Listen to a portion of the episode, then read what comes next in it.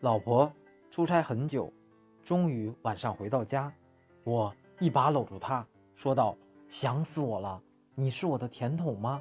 为什么我想舔遍你的全身？”于是顺其自然，一番翻云覆雨之后，第二天老婆就悲催的起晚了，匆匆忙忙没有化妆，便急忙冲到公司。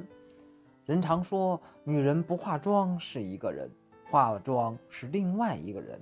那时还不是很理解这句话，结果这次终于信了，因为老婆这次被记了旷工。